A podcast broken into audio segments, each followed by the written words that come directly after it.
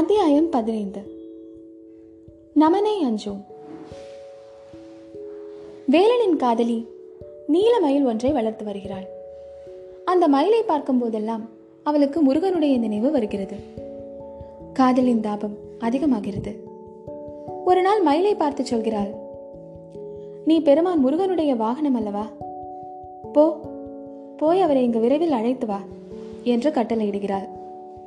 கட்டளையிடுவதுடன் நிற்காமல் மயிலை அடிப்பதாக பயமுறுத்தி விரட்டி விடுகிறாள்.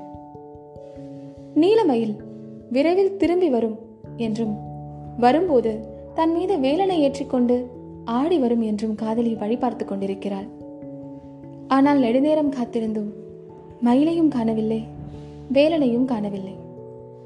வேலன் ஒருவேளை அடியோடு தன்னை மறந்து விட்டிருப்பாரோ? என்று ஒரு கணம் தோன்றுகிறது. உடனே அந்த பழைய சம்பவம் ஞாபகத்திற்கு வருகிறது. கடைசி தடவை வேலனை அவள் சந்தித்த போது என்னை மறந்துவிடக்கூடாது என்று தான் இறந்து கேட்டுக்கொண்டதும் அவர் தம் வேலின் மேல் ஆணையாக உன்னை ஒரு நாளும் மறக்க மாட்டேன் என்று வாக்களித்ததும் நினைவுக்கு வருகின்றன. உடனே இல்லை அவர் ஒரு நாளும் மறந்திருக்க மாட்டார். இந்த மயில் தான் தாமதம் செய்கிறது என்று தீர்மானித்துக் கொள்கிறாள். தன் மனக்கண்ணின் முன்னால் மயிலை உருவகப்படுத்தி நிறுத்திக் கொண்டு சொல்கிறாள். மறவேன் மறவேன் என்று வேலின் மேல் ஆணையிட்ட மன்னரும் மறப்பாரோ நீல மயிலே என்று சிவகாமி பாடிக்கொண்டு அபிநயம் பிடித்தபோது சபையோரின் கண்முன்னாலிலிருந்து சிவகாமி மறைந்து விட்டார். தமிழகத்தின் அதிதெய்வமான ஸ்ரீ சுப்பிரமணியர் கையில் வேலுடன் அவர்கள் கண்முன்னால் நின்றார். கருணையும் அன்பும் ததும்பிய கண்களினால் முருகப்பெருமான் தன்னிடம் காதல் கொண்ட பெண்ணை நோக்குவதையும் கையில் பிடித்த வேலின் மேல் ஆணை வைப்பதையும் உன்னை என்றும் வரவேன் என்று உறுதி கூறுவதையும் சபையோர் பிரத்யட்சமாக கண்டார்கள். அடுத்த கணத்தில் வேலனும் வேலும் மறையில் வேலனை பிரிந்த காதலியையும் நீல மயிலையும் சபையோர்கள் தங்கள் எதிரே பார்த்தார்கள்.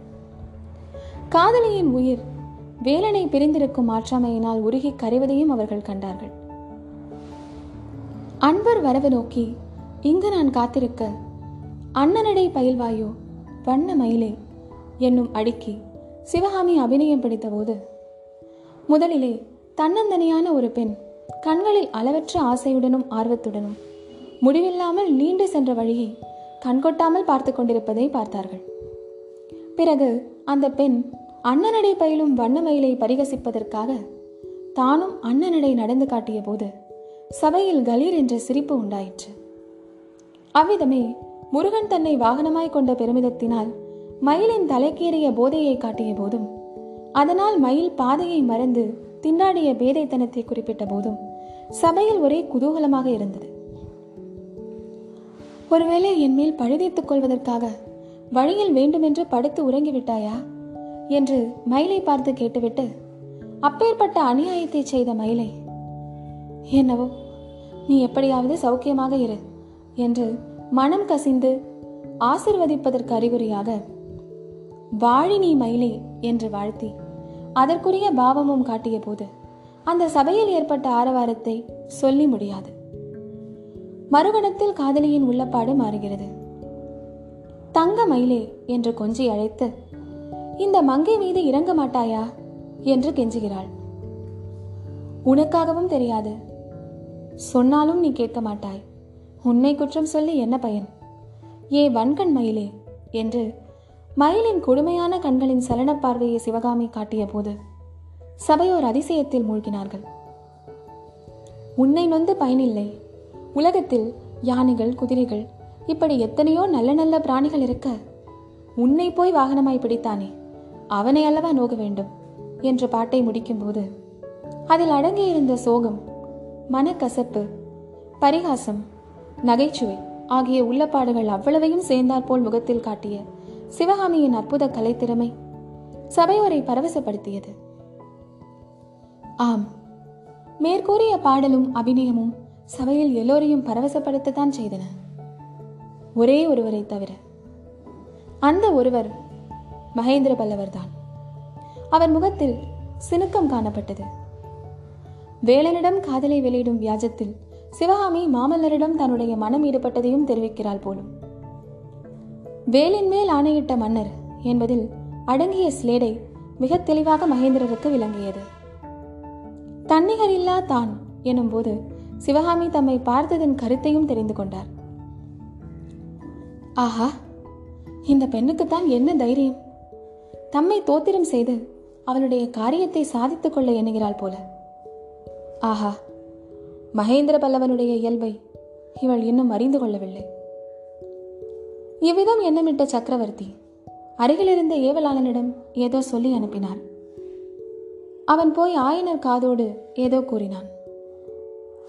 ஆயனர் சிவகாமியிடம் அம்மா வாகீச பெருமானின் பதிகம் ஒன்றை பாடு என்று கூறினார். ஏற்கனவே சக்கரவர்த்தியின் சினுங்கிய முகத்திலிருந்து அவருடைய மனப்பாங்கை சிவகாமி ஒருவாறு தெரிந்து கொண்டிருந்தாள். அவர் சொல்லி அனுப்பிய செய்தியினால் அது ஊர்ஜிதமாயிற்று.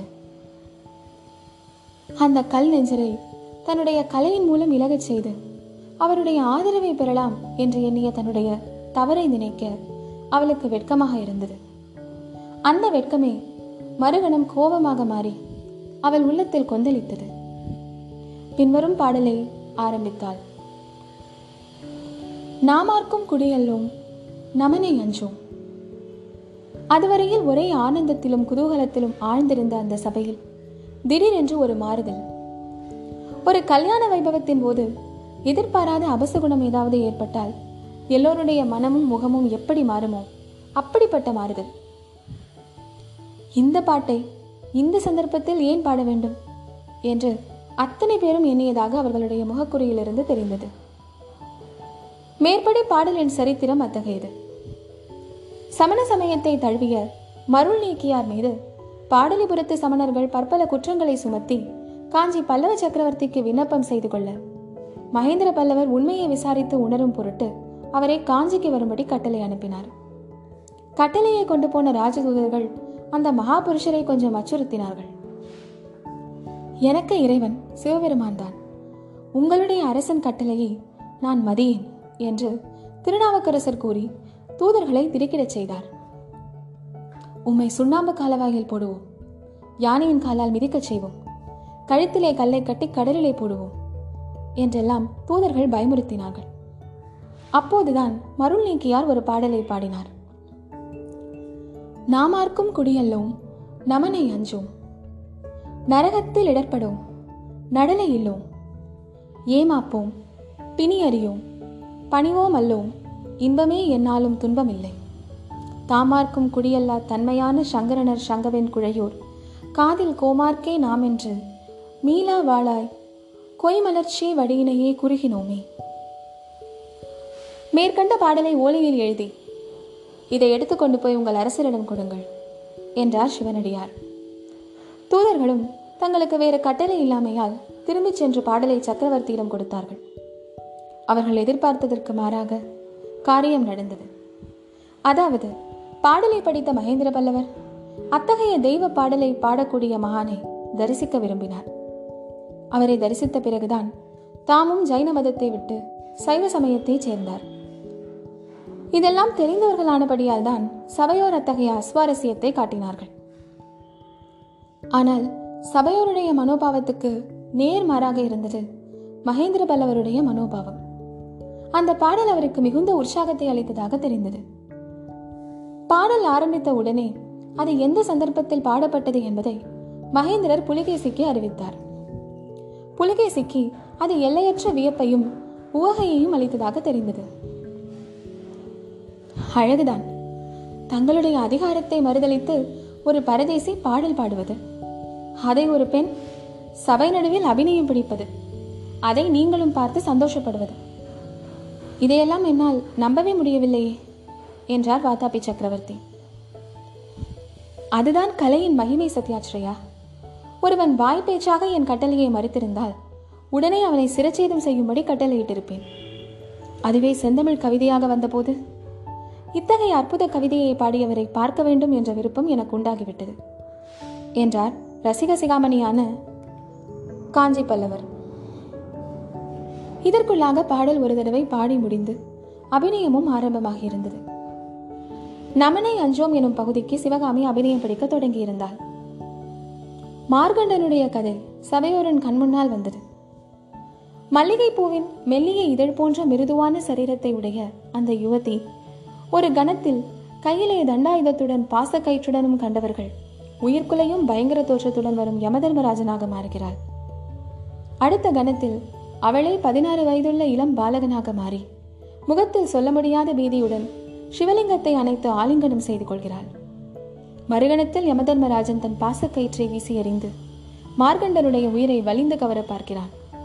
அந்த இளம் பிள்ளையின் முகமோ முன்னை காட்டிலும் பதின்மடங்கு பீதியையும் பரிதாபத்தையும் காட்டுகிறது. அடுத்த கணத்தில் அந்த சிவலிங்கத்திலிருந்து சம்ஹார ருத்ரமூர்த்தி கிளம்புகிறார். சிவகாமியின் நெடுதுயர்ந்த ஆக்கிருதி இப்போது இன்னும் உயர்ந்து தோற்றமளிக்கிறது ஒரு கணம் கருணை ததும்பிய கண்கள் சற்று கீழ்நோக்கி பார்க்கின்றன. கரங்கள் பாலன் மார்கண்டனுக்கு அபாயம் அளிக்கின்றன. மறுகணத்தில் கண்கள் எதிர்ப்புறம் நோக்குகின்றன. யமனை கோபத்துடன் பார்க்கும் கண்களில் அக்னி ஜுவாலை தழல் விடுகிறது. புருவங்களுக்கு மத்தியிலே நெற்றிக்கண் இதோ திறந்துவிடப் போகிறது என்று நினைக்கும்படியாக ஒரு துடிதுடிப்பு காணப்படுகிறது. கோர பயங்கர உருவம் கொண்ட யமதர்மனிடம் இப்போது சிறிது பணிவை காண்கிறோம். என் பேரில் ஏன் கோபம் சுவாமி? என்னுடைய கடமையைத்தானே செய்கிறேன் என்று சொல்லும் தோற்றம். கோபம் கொண்ட சம்ஹார ருத்ரமூர்த்தி மீண்டும் சபையோருக்கு தரிசனம் தருகிறார். ஒரு காலை தூக்கி ஓங்கி உதைக்கிறார். தடார் என்ற சத்தத்துடன் யமன் உதைப்பட்டு கீழே விழுகிறான். மீண்டும் பாலன் மார்கண்டனின் பால்வடியும் முகம். ஆஹா அந்த முகத்தில் இப்போது பயம் இல்லை பீதி இல்லை. பக்தி பரவசமும் நன்றியும் ததும்பின.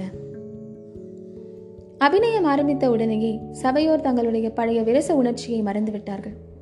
பாட்டை யார் பாடியது? எந்த சந்தர்ப்பத்தில் பாடியது? அதையெல்லாம் அவர்களுக்கு அடியோடு மறந்து போய்விட்டது. வெளி உலகத்தை மறந்து தங்களையும் அடியோடு மறந்து விட்டார்கள் பாடல் முழுவதும் முடிந்து பூலோகத்திற்கு வந்த உடனே எப்படி? என்று மகேந்திர பல்லவர் புலிகேசியை கேட்டார்.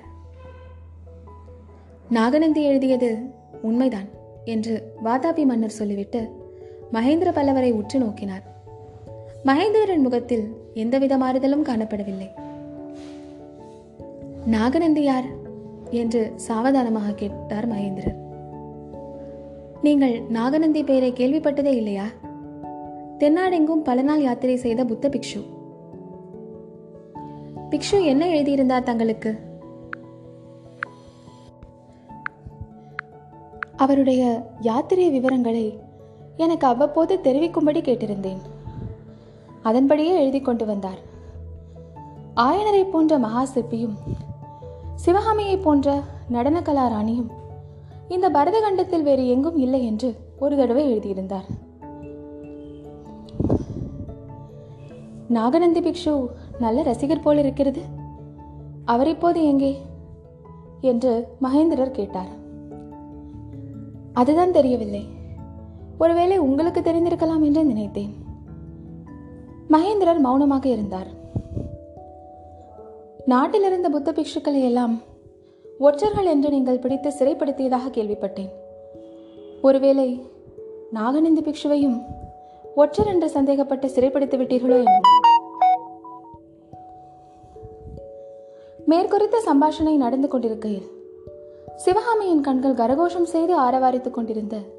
சபையோர்களின் மலர்ந்த முகங்களை பார்த்தபடி சுற்றி கொண்டு வந்து மகேந்திர பல்லவரன் உற்சாகம் ததும்பும் முகத்தை பார்த்துவிட்டு அடுத்தாற்போல் வாதாபி சக்கரவர்த்தியின் கிளர்ச்சி கொண்ட முகத்தில் வந்து நின்றன. அவ்விதம் நின்றதும் சிவகாமியின் உள்ளத்தில் இத்தனை நேரமும் படர்ந்து வேதனை செய்து கொண்டிருந்த மாயத்திரை பளிச்சென்று விலகிற்று. நிழலாக இருந்த ஞாபகம் தெளிந்த உருவெடுத்து மணக்கண் முன்னால் நின்றது. ஆ அந்த முகம். அப்படியும் இருக்க முடியுமா? இரு மனிதருக்குள் அத்தகைய முக ஒற்றுமை சாத்தியமா? அல்லது இருவரும் ஒருவர்தானா? மகேந்திர சக்கரவர்த்தி பலவித மாறு வேஷங்கள் போட்டுக்கொண்டு திரிவதுண்டு அல்லவா? அது போலவே வாதாபி சக்கரவர்த்தியும் நாகநந்தி பிக்ஷுவாக தென்னாட்டில் உழவிக் கொண்டிருந்தாரா? இத்தகைய எண்ணங்களினால் சிவகாமியின் உள்ளம் குழம்பிக் கொண்டிருக்கும் போதே மகேந்திர பல்லவர் நடனத்தை முடித்து விடலாம் என்று ஆயனருக்கு சைகை செய்தார். நடனக்கலையின் அதி தெய்வமும் தமிழ்நாட்டின் தனிப்பெரும் தெய்வமுமான ஸ்ரீ நடராஜமூர்த்தி தில்லைப்பதியில் ஆடிய ஆனந்த நடனத்தை வர்ணிக்கும் பாடலோடும் அதற்குரிய நடன அபிநயத்துடனும் அன்றைய நடன வினிகை முடிவுற்றது. இம்மாதிரி ஒரு நடனம் இதற்கு முன்னால் நடந்ததில்லை. இனிமேலும் நடக்கப் போவதில்லை என்று அம்மகா சபையில் கூடியிருந்த ரசிகர்கள் ஒருமனதாக அபிப்பிராயப்பட்டார்கள். மகேந்திர பல்லவர் மீண்டும் சைகை செய்ததன் பேரில் ஆயனனும் சிவகாமியும் இரு சக்கரவர்த்திகளும் அமர்ந்திருந்த சிம்மாசனங்களுக்கு அருகே சென்று வணங்கி நின்றார்கள்.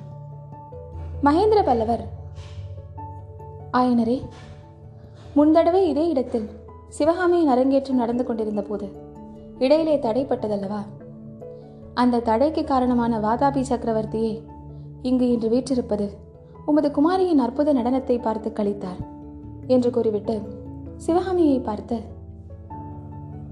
அம்மா சிவகாமி வாதாபி சக்கரவர்த்தி உன்னுடைய நடன கலைத்திறமையில் ஒரே அடியாக மயங்கி போய்விட்டார். உன்னையும் உன் தகப்பனாரையும் தம்முடன் வாதாபிக்கு அனுப்பி வைக்கும்படி கேட்கிறார். உனக்கு போக சம்மதமா? என்று வினவினார். சிவகாமி கோபத்தினால் தன்னடக்கத்தை இழந்தாள். பிரபு இந்த ஏழை பெண் இந்த தேசத்தில் இருப்பதே தங்களுக்கு பிடிக்கவில்லையா? என்றார் இந்த மொழிகள் ஆயனருக்கும் இன்னும் பக்கத்தில் நின்றவர்களுக்கும் வியப்பையும் பயத்தையும் அளித்துவிட்டன. ஆனால் மகேந்திர பல்லவரின் முகத்தில் மட்டும் புன்னகைதான் தவழ்ந்தது. அவர் வாதாபி சக்கரவர்த்தியை பார்த்து சத்யாச்சிரயா பார்த்தீர்களா? சாட்டையினால் அடித்து நடனமாடச் சொல்லும் நாட்டுக்கு கலைஞர்கள் போக விரும்புவார்களா? என்றார். அப்போது புலகேசியின் முகம் கருத்ததையும் அவருடைய கண்களில் கனல் எழுந்ததையும் கவனிக்கவில்லை. மகேந்திரர் அம்மா சிவகாமி உன்னை நாட்டை விட்டு துரத்த நான் விரும்பவில்லை. இந்த நகரத்தை விட்டு உங்களை போக சொல்லவே எனக்கு இஷ்டமில்லை. ஆயனரே இன்று இவ்வளவு அற்புதமாக நடனமாடிய சிவகாமிக்கு நான் பரிசுகள் கொடுக்க வேண்டும். அதுவரை சில தினங்கள் நீங்கள் நகரிலேயே இருக்க வேண்டும். கமலியின் வீட்டில் போயிருங்கள். கமலியும் சிவகாமியை பார்க்க ஆவலாக இருக்கிறாள் பின்னர் அங்கு நான் வந்து உங்களுடன் சாவகாசமாக பேசுகிறேன் என்றார்.